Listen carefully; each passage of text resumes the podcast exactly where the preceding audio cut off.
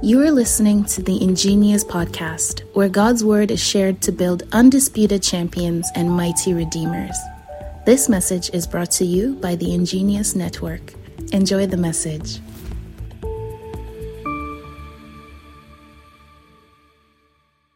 So now we are going to delve straight into our teaching. Today's teaching is very much straightforward because it's more of scripture reading, picking up principles and ideas from the text. So today we are going to read two scriptures. Um, one is very lengthy, so we are going to pick and choose that one. But the one I want us to read in 84, Psalm 84. So let's start with Psalm 8. is your dwelling place, O Lord of hosts. My soul longs, yes, faints for the courts of the Lord. My heart and flesh sing for joy to the living God. Even the sparrow finds a home and the swallow a nest for herself, where she may lay her young at your altars. O Lord of hosts, my King and my God. Blessed are those who dwell in your house, ever singing your praise, Selah. Blessed are those whose strength is in you, in whose heart are the highways to Zion. As they go through the valley of Baca, they make it a place of springs. The early rain also covers it with pools. They go from strength to strength. Each one appears before God in Zion. O Lord God of hosts, hear my prayer. Give ear, O God of Jacob. Selah. Behold our shield, O God Look on the face of your anointed, for a day in your court is better than a thousand elsewhere. I would rather be a doorkeeper in the house of my God than dwell in the tents of the wicked, or dwell in the tents of wickedness. For the Lord God is a sun and a shield. The Lord bestows favor and honor. No good thing does he withhold from those who walk uprightly.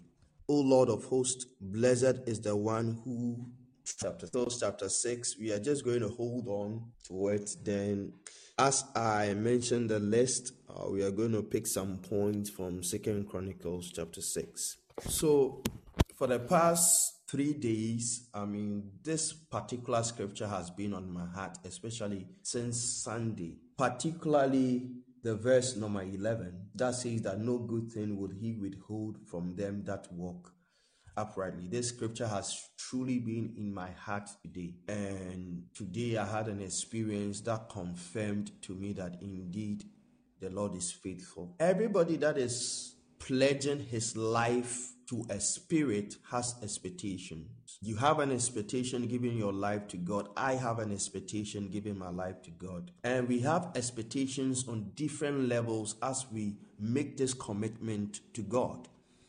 Now, it is of utmost importance that we are able to contextualize our expectations so that as we come into the temple, we don't get disappointed. Because according to the book of Proverbs, we are not supposed to be disappointed, the righteous, those of us who have our expectations in God. He says that the expectations of the righteous shall be honored, right? That's what the Bible says. It says that the expectations of the righteous result in joy, but the hopes of the wicked will perish. We are talking about Proverbs chapter 10, verse 28. So the expectations of the righteous is that as we approach the temple of God, as we find ourselves in the temple of God. We we expect to the end result supposed to make us smile, supposed to make us confident, supposed to give us some comfort, some hope.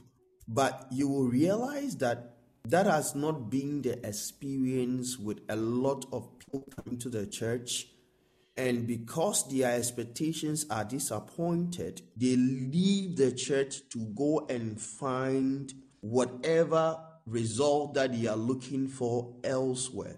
We even have very sad situations where we have people sitting in church, praying in church, yet visiting other deities to meet their expectation.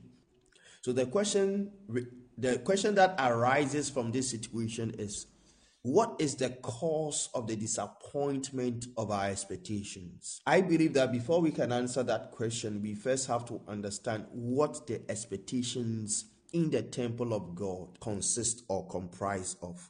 So I believe that as we come into the temple of God, there are four things that we should note in terms of expectations.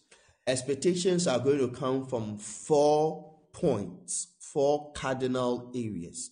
The first area is that God Himself is going to have expectations. So, as we come into the temple, we come into the temple knowing that God has expectations. Then, the second point is that the priests that are serving in the temple are also going to have expectations. Then, the third is that the people that are coming into the temple are also going to have expectations. Then the fourth thing is that every process or activity in the temple, we are going to associate or connect expectations with these processes or activities. So remember, what are the expectations in the temple? Expectations in the temple is going to come from God. That's the deity that we are pledging our allegiance to the Alpha, the Omega, whatever name that you know him by. Then the second one is that there's going to be expectations for the priest or from the priest. It's actually for, from, and of the priest. Then there are going to be expectations from the people, and there are going to be expectations associated with the activities or the processes in the temple. Now, we've already talked about the activities last week. So I'm going to pick it up from there and I'm going to work my way up. So when we come to church, we've realized that some of the activities in the temple include prayer and intercession, it includes sacrifices, it, it includes, you know, the purification processes it includes all the other things if you want to I, yes i think we've uploaded something on activities in the temple. So if you want to know the activities you can check out the podcast uh, i think it's episode 28 then you can see the activities.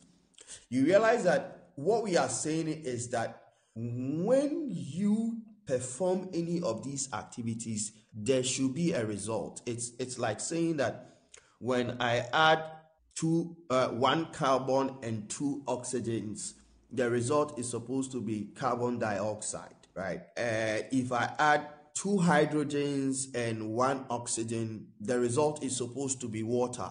So it means that if I carry out the activities in the temple as I am supposed to, I'm supposed to have a result. And that is why we will be reading um Second Chronicles chapter 6. If everything associated with the activities are done as required by the Spirit or by the deity or by God, if you are able to meet the criteria of his prescription, we are supposed to have a result. You are supposed to have a result. Now, I'm going to say all these things and I'm going to come back to this very point concerning the processes and the activities. Now, the second thing is that the people that are coming into the temple are also going to have expectations.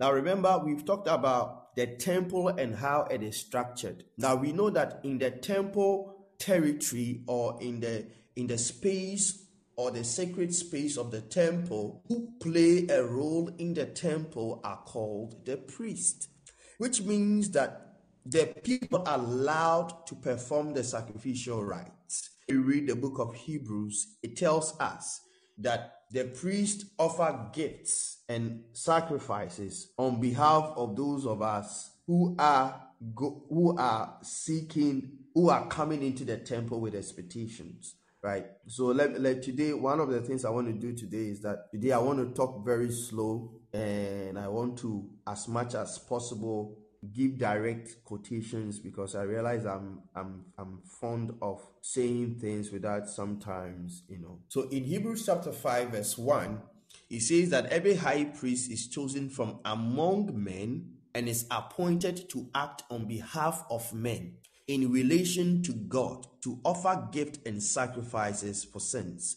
So the, the role of the priest in the temple is to offer gifts and sacrifices. So it means that the people are the ones that are going to bring the gift, the sacrifices, one who is going to offer the sacrifices. So, my expectation as a person bringing a gift or a sacrifice into the temple is that if I bring this or with my contribution to the house of God, that expectation must be met. It must be met. But you have to realize that right now, what we are doing is that I'm talking about the Old Testament. So, in the Old Testament sacrificial system, you realize that the sacrifices were connected to specific actions.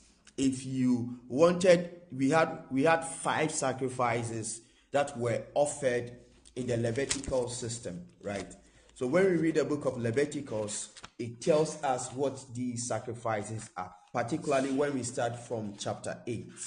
So I'm just going to briefly mention the the the sacrifices, then we will know what I'm talking about. So we have the burnt offering, we have the peace offering, we have the grain offerings, we have the sin offering, then we have the guilt offering, right? So remember, we have burnt offerings, we have peace offerings, we have grain offerings, we have we can we call, we call it either grain or food offerings. Then we have the sin offering and the guilt offering.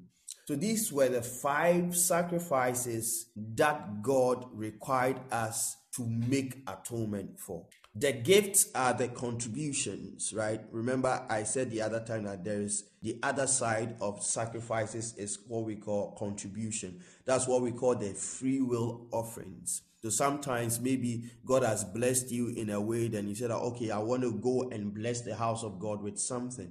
So all these things that you are doing, you are doing it because of something. For some of us, we are so for in this system, the burnt offering is offered in order to attain the righteousness of God. The peace offering is offered in order to attain the peace of God. The sin offering is offered in in order to atone for the uh, what we call the the the unknown sins, the unintentional sins of the people. Then the food and the grain offering is given in honor of supply, the supply of God. That God has blessed me and and also the food and the grain offering was the ones that particularly was given to the poor people, those who could not offer um, the, the bulls and the goats and, and the lambs. The God was taught so much of them. He said that well, you can give flour mixed with oil and incense, you know. So it, it all it's all plays a part of it, but it was also given in honor to in terms to honor God in terms of his ability to provide. Then the guilt offering is more of purification, right? We do it for purification purposes.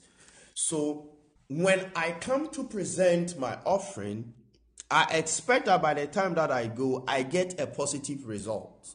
So if, for instance, I, I, I, I, feel guilty after I give my offering as a person, I expect that the priest will do what he's supposed to do and give me a positive feedback and say that what you offered has been. So, as a person coming into the temple, my my expectation is also there. But the expectation of the person coming into the temple is, is based on the ability to get the result of your expectation is actually based on two things. The first one is that it is going to be based on your personal relationship with God. And the other thing is that it is going to um, depend on the the state of being of the priest who is receiving your gift and your offering. It is very important that you remember this point. The expectation of the person, I remember, we've talked about four things the expectation of God, the expectation of the priest, the expectation of the people, and the expectation of the activities or the processes. Now, we are saying that for the expectation of the people, it is contingent on the person's personal relationship with God then also the state of being of the priest who is going to receive the gift or the offering that the person is bringing into the temple. So it means that you can have a good relationship with God. But if the one who is going to present the gift to God, he is not righteous, he is not holy, or he is not pure as God required of that person, by that person's disobedience, your gift, which is righteous, will be disqualified from being accepted. So let's remember that. The third thing is that there's going to be the expectation of the priest. Now, the expectation of the priest is also going to be contingent on two things. Now, remember, the priest stands as a messenger of God and also as an intermediary of the people. So, for the priest, the expectation of the priest is that he should be concerned with the state of his being. When I say the state of his being, now remember, we haven't really dealt with the, the clothing of the priest. We are going to deal with that later on as the as the days progresses. We did talk about the miter or the headgear of the high priest and also the, the symbol that was placed on it. He said that he placed a, a gold plate on the miter, and on the gold plate was inscribed holy holy is, holy yeah i think it's just holy uh, i was thinking about holiness unto god but i think it's just written holy. So that means that the state of the high priest. Now remember in the temple the most important priest in the temple is the high priest is the high priest. Let's remember this point also. It is very important the high priest. So the high priest the state of the high priest must be perpetual holiness perpetual righteousness if the high priest is not holy it means that first and that he cannot go first and foremost into the very presence of God because his impurity or his unrighteousness or his unholiness is a disqualifying factor to stand in the presence of God. So that is the first concern expectation of the priest is he must be concerned with his state of righteousness and state of holiness. It is a must. Then the second thing the second concern of the priest is what God thinks of him. What God thinks of the priest is of utmost concern to the priest. Because you see, if God loves you and you stand in his presence, you will expect that because of his love for you and because you have kept the standard of your calling, whatever petitions that you put before him must be answered. So it is not enough that you are called a priest, but it is important that the, the spirit that you claim to be serving knows you to be who you are. So the priest is concerned about God's opinion of him, what God thinks of him. I think I'm holy, but the truth is, does God think I am holy? That is the expectation of the priest. So he's concerned with the state of his being and what God thinks of him. What God thinks of him in the sense that he's concerned about his perpetual positioning in the presence of God. Now, the fourth thing about is about God's expectation, right? Now, God's expectation is that the priest, God's expectation is going to cut across the three other factors that we've mentioned. God is going to have expectation of the priest, God is going to have expectation of the people, and God is going to have expectation from the processes and the activities he has instituted. So, with regards to the priest, God's expectation is that the priest will become true representatives of his ideologies, of his of his essence, of his values, everything that he is. God expects the priest to embody that ideology. The second thing is that God is going to expect the priest to, to be able to link the people to Him such that the people can have a cordial and a good relationship with God. So God expects that by the proper functioning of the priest, the people come into fellowship with Him then God expects that the processes or the activities that He has instituted. All right, so now I am going to quickly mention some of the expectations that we are going to have in the temple. But you are going to realize that as I am mentioning, I'm going to mention about 14 things. And as I mention these 14 things, I'll be picking and choosing from Second Chronicles and other scriptures to bolster my points. Now, when we come into the temple, now remember, we've already said that the temple is the place to host and to house God. We've also have learned that the temple is not a place where we are going to physically have God dwell, but God is going to put his name in the temple. This point is clearly made when um, we read when we read Second Chronicles chapter 6, particularly verse 5. We are going to see that point clearly made that in the temple it is the revelation of the name of God that is in the temple. Because when as when we raise an altar, right, and uh, so let's let's go back to our test in uh, in so it's six five that that my name might be there. He said that I choose no city out of all the tribes of Israel in which to build a house, that my name might be there. And I choose no man as prince over my people Israel. And when we go to verse 6, it's going to affirm this same point that, but now I have, you are building this temple, and I'm going to dwell in the place with my name. Right, that my name may be there. I have chosen Jerusalem that my name may be there. So in the temple, it is the revelation of the name of God that is important. So, in when we are coming into the temple, the expectation is that you will know the name of the God that is in the temple. It is very important. You see, a lot of people have entered churches in quote temples without knowing the name of the God that is in that temple. So they will be there, and later on, they are going to come out and say that I did not know that this is what they were actually worshiping.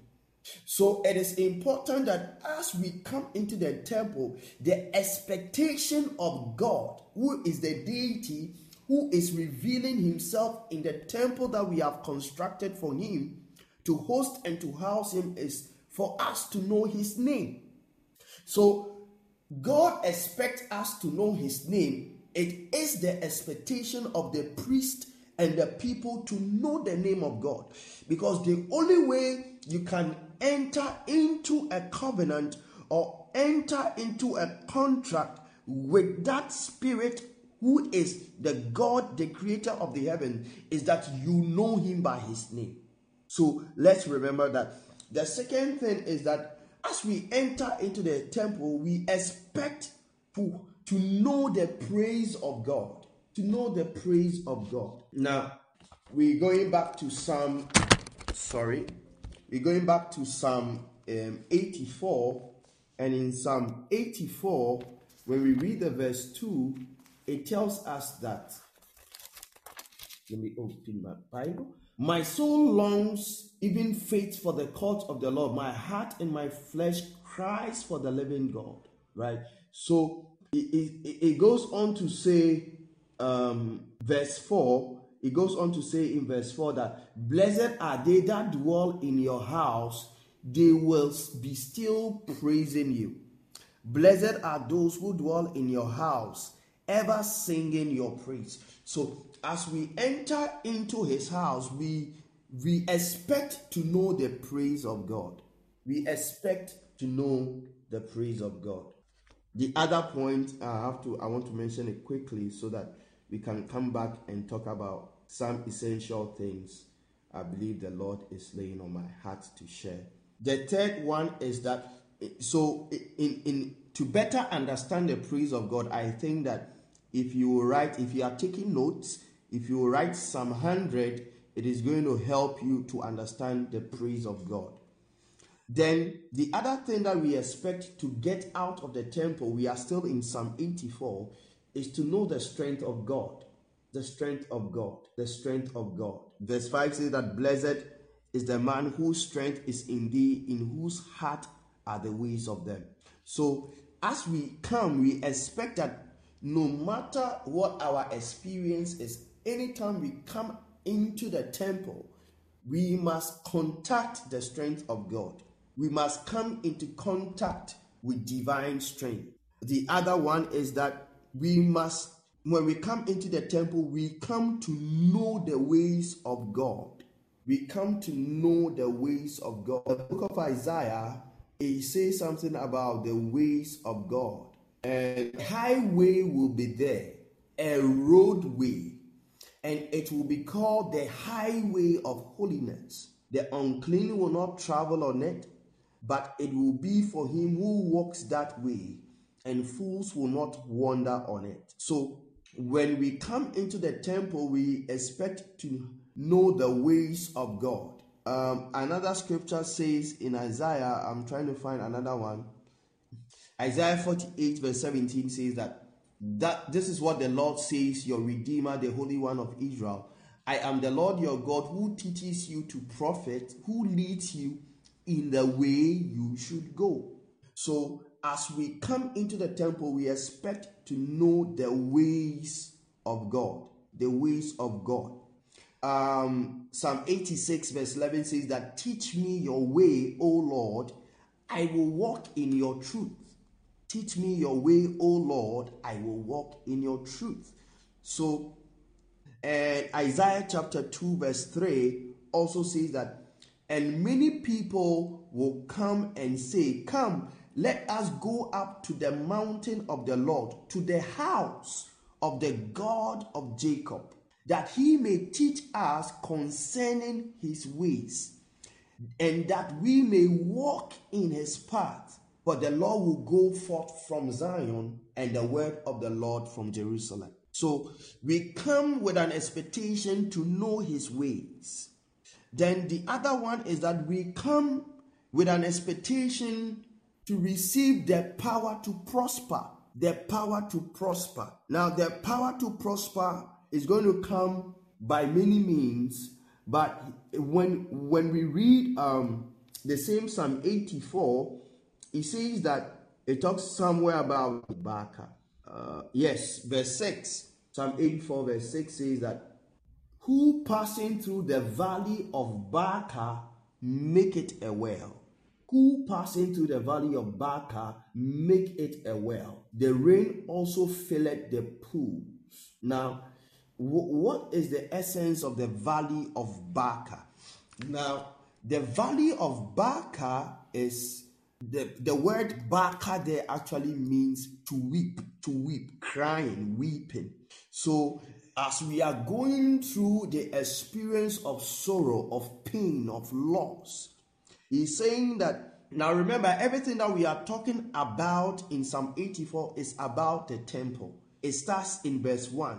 How amiable, my version says that, how amiable are the tabernacles, are, are your tabernacles, O Lord are your tabernacles, O Lord. So you have to understand that whatever we are talking about is in context of the temple. And see that because good is a how lovely is your dwelling place, O Lord of hosts. Therefore, my soul longs, even faints for the courts of the Lord. So, everything that we are saying is in context of the house of God. So, we also realize that there is prosperity there. So he says that as they go through the valley of Baca, it turns into a well. Now, remember, well and springs are, are symbolic of prosperity. Wells and springs are symbolic of prosperity in the Bible.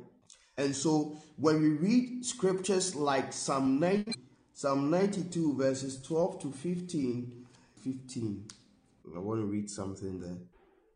The righteous flourish like a palm tree and grow like cedar in Lebanon. They are planted in the house of the Lord. They flourish in the courts of our God. They still bear fruit in old age. They are ever full of sap and green to declare that the Lord is upright. He is my rock, and there's no unrighteousness in him. So in the house of God, we find prosperity. So as we are coming into the house of God, we expect to come into contact with prosperity. Protection and deliverance.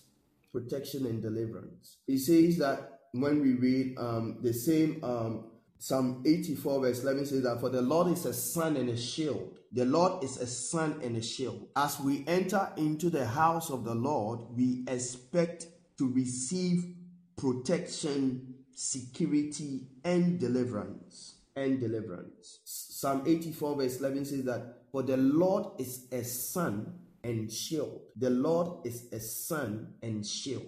So the Lord being a sun and a shield, meaning that he is a protector and a deliverer. To better appreciate this in context, we have to read Psalm 91, which is very, very, very popular, right? All of us can quote Psalm 91. So it says that those that dwell in the secret place of the Most High shall abide under the shadow of the Almighty. I will say of the Lord, He is my refuge and my fortress, my God. In Him I will. From the snare of the fowler, from the deadly pestilence, He will cover you and buckler.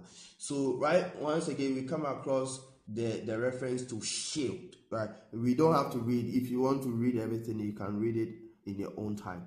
So you realize that in the temple, our expectation that we will receive protection, security, and, and deliverance. The other thing is that in the temple, we expect our prayers to be heard. We expect our petitions to be heard. Our petitions not only to be heard, but also for them to be granted. So we expect God to hear and answer as we come into the temple. We expect Him to hear and answer. So as we go back to Psalm 84, to strength, strength, O Lord of hosts. Yeah, verse 8 says that, O Lord God of hosts, hear my prayer. Give ear, O God, to Jacob. Verse 8, 84, verse 8. Hear my prayer. So, our expectation that in the temple, God will not only hear our prayer, but what? He will answer us. For the phrase give ear means answer my prayer. Answer my prayer. So, we expect to be heard and answered in the temple. Um, this we can also find in Second Chronicles chapter 6 verses 19 to 21. Second Chronicles chapter 6 verses 19 to 21. Today, as I said, I'm really taking it very slow. If I cannot deal with everything in time, on Thursday we are going to continue. So he says that have regard to the prayer of your servant and to his plea, O Lord my God. Listen to the cry and to the prayer that your servant prays before you, that your eyes may be open day and night toward this house, the place where you have promised to set your name. That you see the name also playing, coming to play here, that you may listen to the prayer that your servant offers toward this place, and listen to the pleas of your servant and of your people Israel when they pray toward this place, and listen from heaven your dwelling place and when you hear, forgive. So you realize that God is saying that in the temple, our expectation is that God will listen and hear our prayer. Now, the other thing is that we expect blessing when we come in the temple. We expect to be blessed.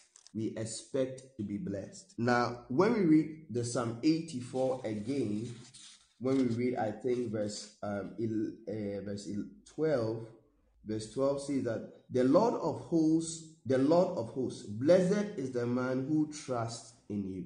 So we, we, we, we come to receive a blessing. Verse 11 says that for the Lord is a sun and a shield, and he explains that the Lord will give grace and glory.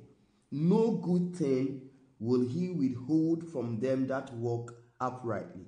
So in the temple, we expect a blessing, a blessing that is going to bring favor, that is going to bring honor, that is going to bring glory, that is going to bring all good things toward us. We expect that blessing in the temple. Then in the temple, we also expect God to confirm his covenant, his promises. We don't, so it's, it's confirmation and affirmation.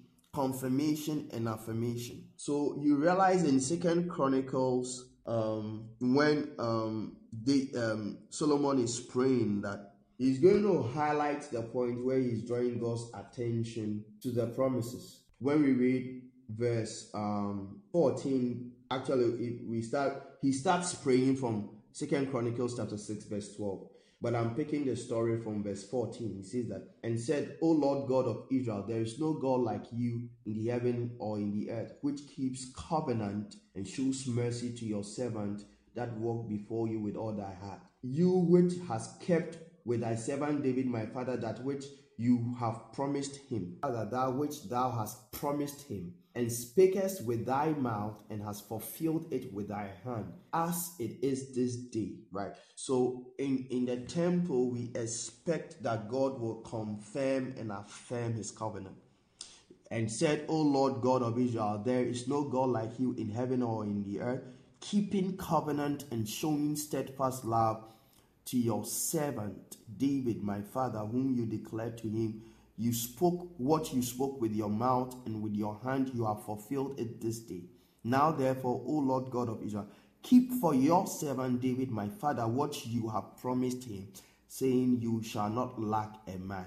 So, in the temple, we expect God to confirm and affirm his covenants, his promises that he has made with us. Remember, the covenant and the promises are based on the altar. They are based on the altar because we did say in other episodes, in the other previous teachings, that when you raise an altar, the Spirit will have to make an offer, right? The Spirit will have to reveal Himself to you and say that I am this Spirit.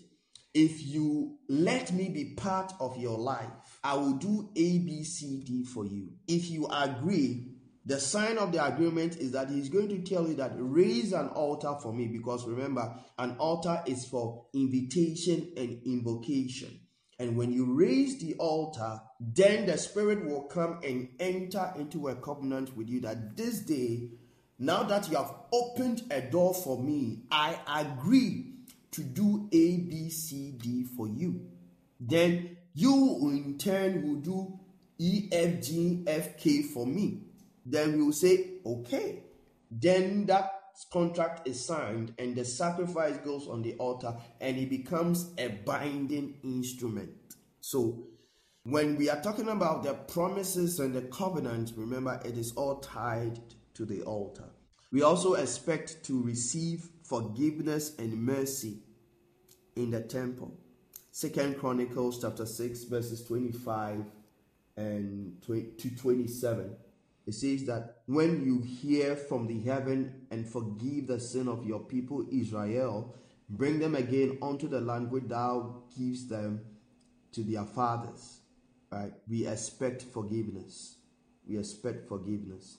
When the heaven is shut out and there is no rain, because they have sinned against you, yet if they pray toward this place and confess thy name, turn from and turn from their sin when thou dost afflict them, then hear from heaven and forgive the sin of thy servants and of thy people Israel, when thou hast taught them the good way wherein they should walk, and send rain upon thy land which thou hast given unto the people. So when we come in, we expect that whatever sins, whatever errors, whatever transgressions, iniquities, and whatever else that we carry, the Lord will not hold it against us when we come into his temple in sincerity of heart to confess and to let go.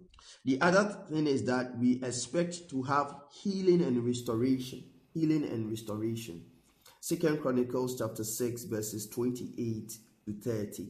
And if there be death in the land, if there be pestilence, if there be a blasting, a mildew, locust, or caterpillars, if their enemies besiege them in the cities of their land, whatsoever sore or whatsoever sickness there be, then what prayer or what supplication soever shall be made of any man of all thy people Israel, when everyone shall know his own sore and his own grief, and shall spread forth his hands in this house, then hear from heaven thy dwelling place and forgive and render unto every man according to all his ways, whose heart thou knowest. So there we expect healing and restoration when we come into the temple. The other one is that we expect to be victorious. Still staying in Second Chronicles chapter 6. He's going to talk about war, right? When we read verse 36, um, war and fighting, when we start reading from um, verse 34 to 36, if thy people go out to war against their enemies by the way that they should, that thou shalt send them, and they pray unto thee toward this city which thou hast chosen, and thou and the house which you have that I have built for thy name, then hear their prayer from heaven. Hear from heaven their prayer and their supplications and maintain their cause. So we expect that when we come into the temple, we will have victories. Victories in life, victories in any of the battles that we are facing. When we enter into the temple, we expect to have victory by the time we are out of there. Um, the other one is um, we expect God to avenge us we expect the justice system of God to be to be instigated or to be to be started when we come into the temple. We expect God to avenge us. This is also a situation that we see in Second Chronicles chapter 6 verse 23. Then hear from heaven and act and judge your servant, repaying the guilty by bringing his conduct on his own head and vindicating the righteous by rewarding him according to his righteousness. So in the temple, we expect to have the vengeance of God upon the wicked, upon the ungodly, upon our enemies. Um, the, the last one that I would like to talk about today is that in the temple, and before because time is fast spent, I'm just going to highlight on this. Then on Thursday, we are going to spend much time on this particular point. In the temple, the priest must be clothed with salvation. In the temple, we expect that the priest will be clothed with salvation. That is because the priest is the representative of God in the earth. If the priest is the representative of God in the earth, and the God that this priest is serving is who we he claims him to be, a healer, a deliverer, a protector, a God that gives strength, a God that prospers, a God that is kind, a God that is benevolent, a God that does not withhold any good thing from us. If I enter into the temple with any challenge, I expect that the priest, because I cannot meet that God, it is the priest that is standing as an intermediary, as we read in Hebrews 5. So I expect that if I meet the priest, I must experience the salvation that this deity or this God promises. I am going to leave it here. And next week, oh, sorry, on Thursday, we are going to continue. It is important because Deuteronomy chapter 21, verse 5 says this. Can I have Deuteronomy chapter 21, verse 5? You see, when we come into the temple, as important as the people are, the priest is the who is standing in in between God and man. He is the bridge. The, the priest is the bridge, the high priest. And that is why in Hebrews chapter 8, we should be, I mean, from when we start reading from Hebrews chapter 5 into chapter 8, we must be glad that Jesus is our high priest. The high priest is so crucial because when we come into contact with the high priest, we must come into contact with every promise, with every covenant, with every assurance, with every power, with every grace that is part of the essence of the deity. Remember, any deity that appears in the temple comes with abilities, comes with powers, and he promises to use that power to our advantage. It is through priesthood that we are able to channel that advantage to the people and to the earth realm. And so, as a priest, the Bible says that the priest shall what? Shall minister to God, and they will bless in the name of, the, of God. And by their word, every dispute and every assault must be settled. So it means that even as you are listening to me, whatever issues that you are dealing with, whatever challenges that you are dealing with, I must position myself in God in such a way that anytime that you come into contact with the with the ministry that the Lord has given me, you must experience the salvation of God. Every dispute, every assault against your life, when I speak, is supposed to bring an end to that struggle. Not only that, but it, I am also supposed to minister to God and also to bless in the name of God. So if you encounter me and you don't experience this effect in your life as a priest, I have failed. I have failed. You see, we are living in a day and a time that a lot of priests, and when I say priest, what I mean is the gift of Jesus Christ to the body.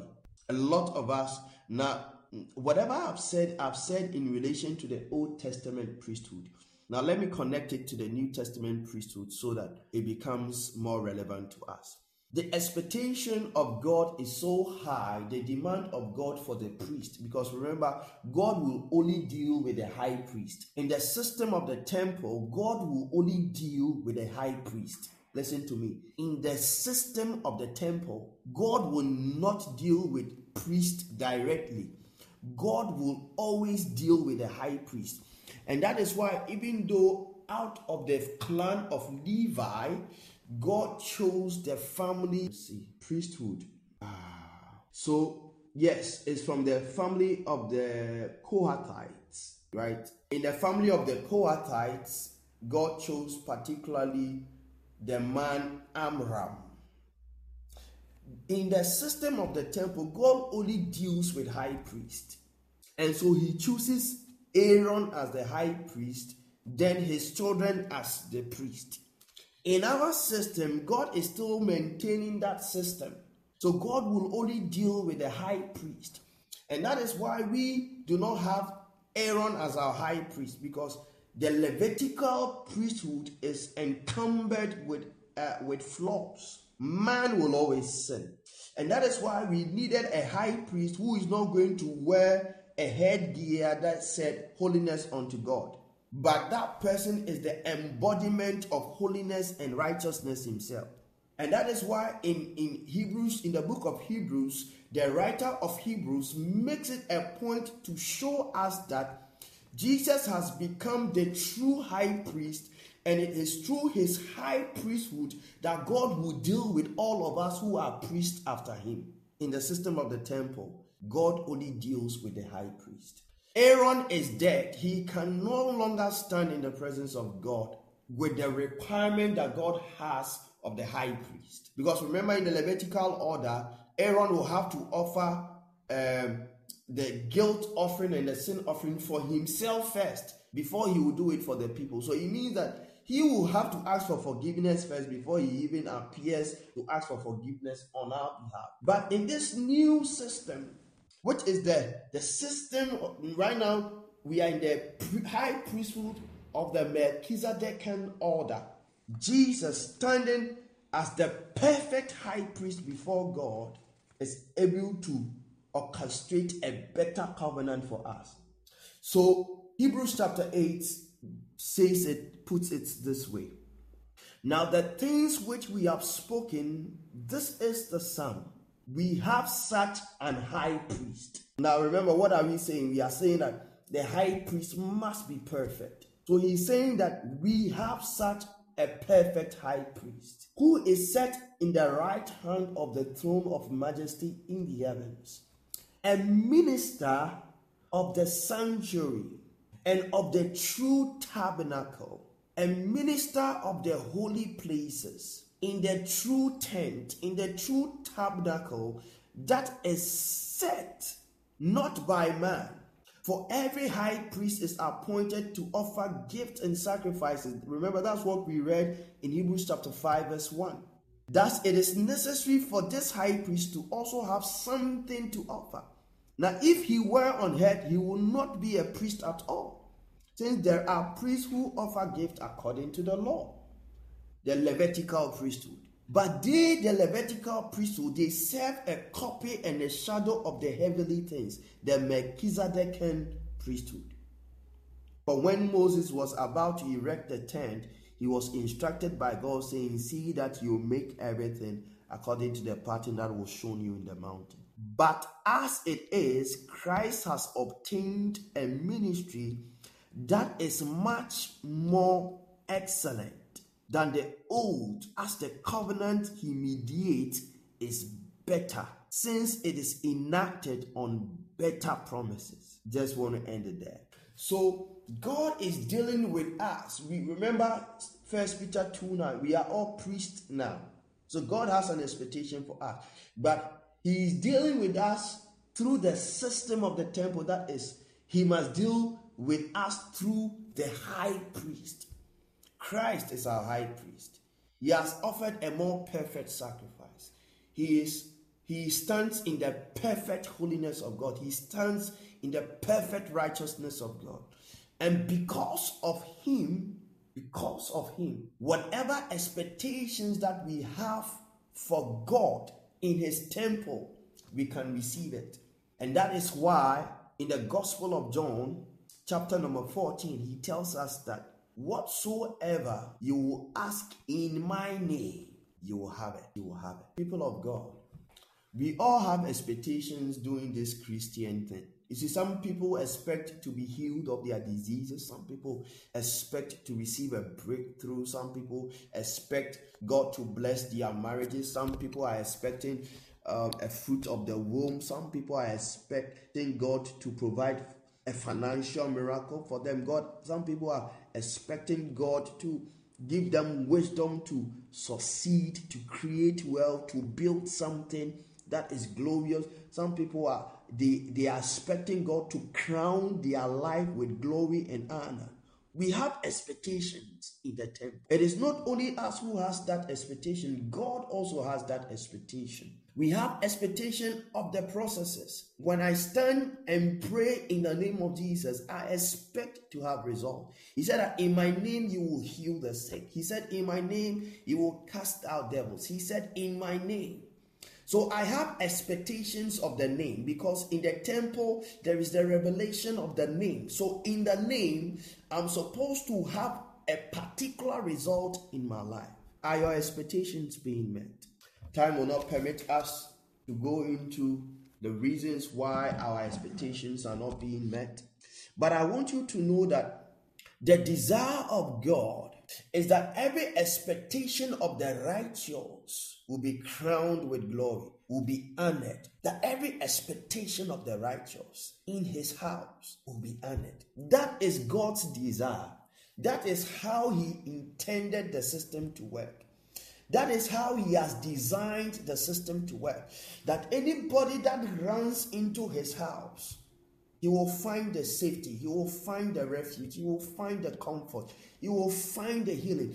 It is his expectation that we are not disappointed. And that is why, in talking about in about to talk about the covenant, the new covenant with the Jews in, in, in Jeremiah 29, he tells us that I know the plans.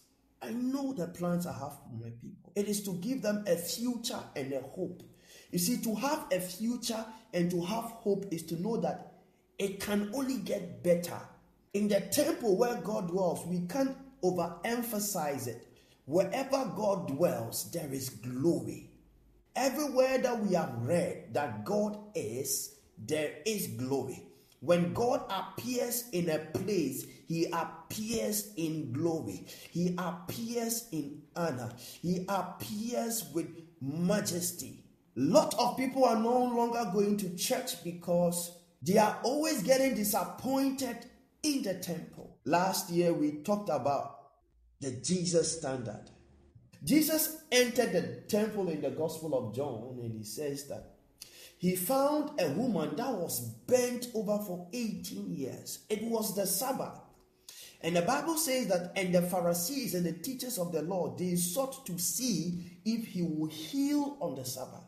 You see, there was this woman who was always coming into the temple, and for 18 years, his desire was that God make me straight.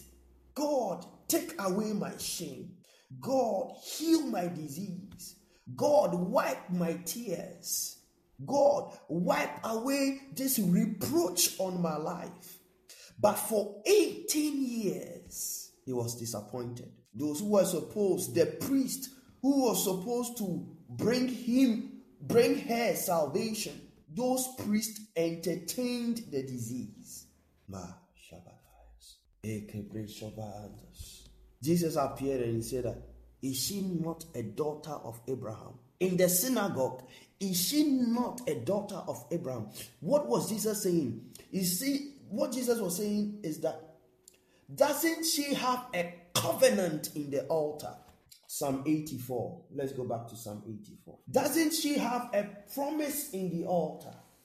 I want to show you this in Psalm 84, verse 3. Then we pray. Lord, I give you my life. I give you my soul.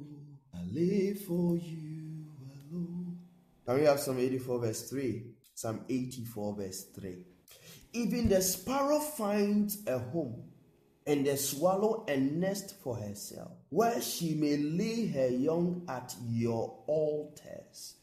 Where she may lay her young at your altars. Abraham entered into a covenant with God so that her young will be pleased and found in the altar. And that is why the Bible says that through you all the nations of the earth will be blessed. It is the covenant in the altar, found in the presence of God, found in the sanctuary of God, found in the in the tents of God. Churches have become collection centers. We have become entertaining grounds for demons. Why? Because we don't want to honor God's expectation in His temple. It is his expectation that anybody that enters into his house will find him, will know him. You see, a lot of people are entering the temple, they have not yet found his name. They don't know his name. And because they don't know his name, they cannot have a relationship because they don't know what name to call. He said, Call to me and I will answer. It is not just a call, it is a call of his name. But what name have we encountered in his temple. And so we come into his temple and we go the same. We come the same, we leave the same. Sometimes we leave even worse. But the Bible says that Jesus placed his hand on the woman's back and made her straight. Ah.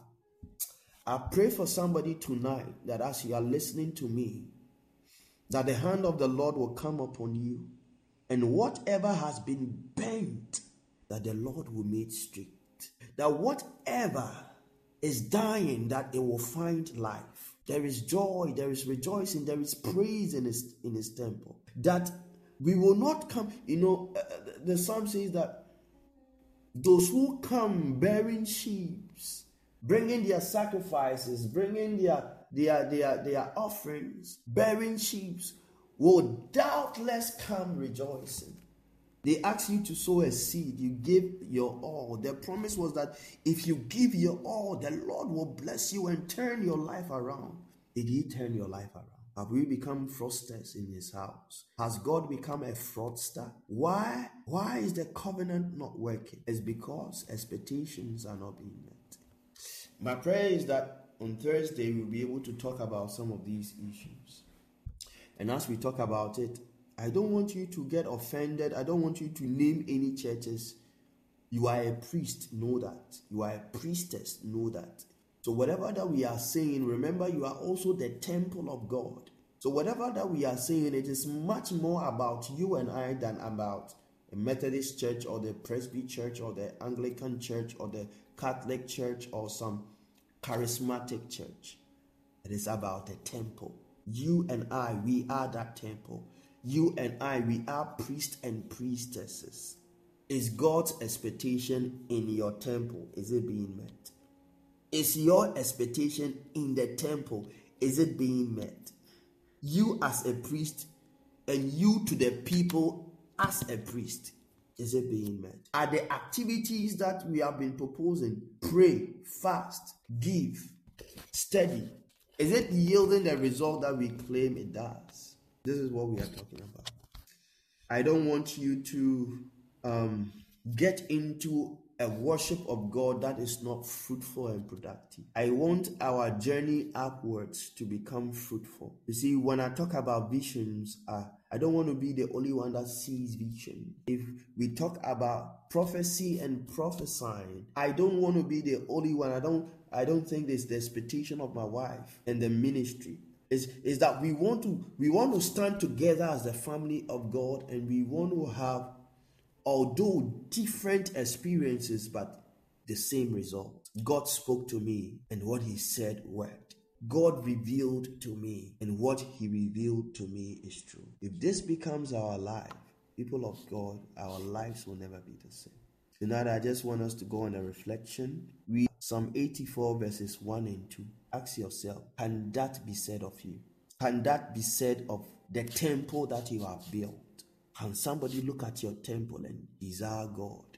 Ah, my prayer for you and I tonight is that this particular Psalm 84, verses 1 and 2, will become the characteristic and the highlight of the temple that you and I are building for God. That this temple will be a lovely dwelling place a place that hosts God, a place that our soul longs for. Not just our soul, but our soul will not only long for it, but our soul will faint for it. It means that we will do everything in our power to be in this place so that we will find the joy of the Lord. I pray for you.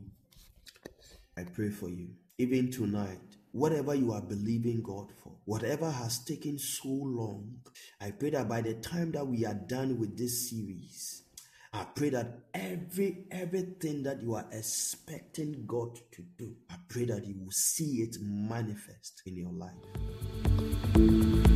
God bless you for listening. Maranatha, the Lord comes.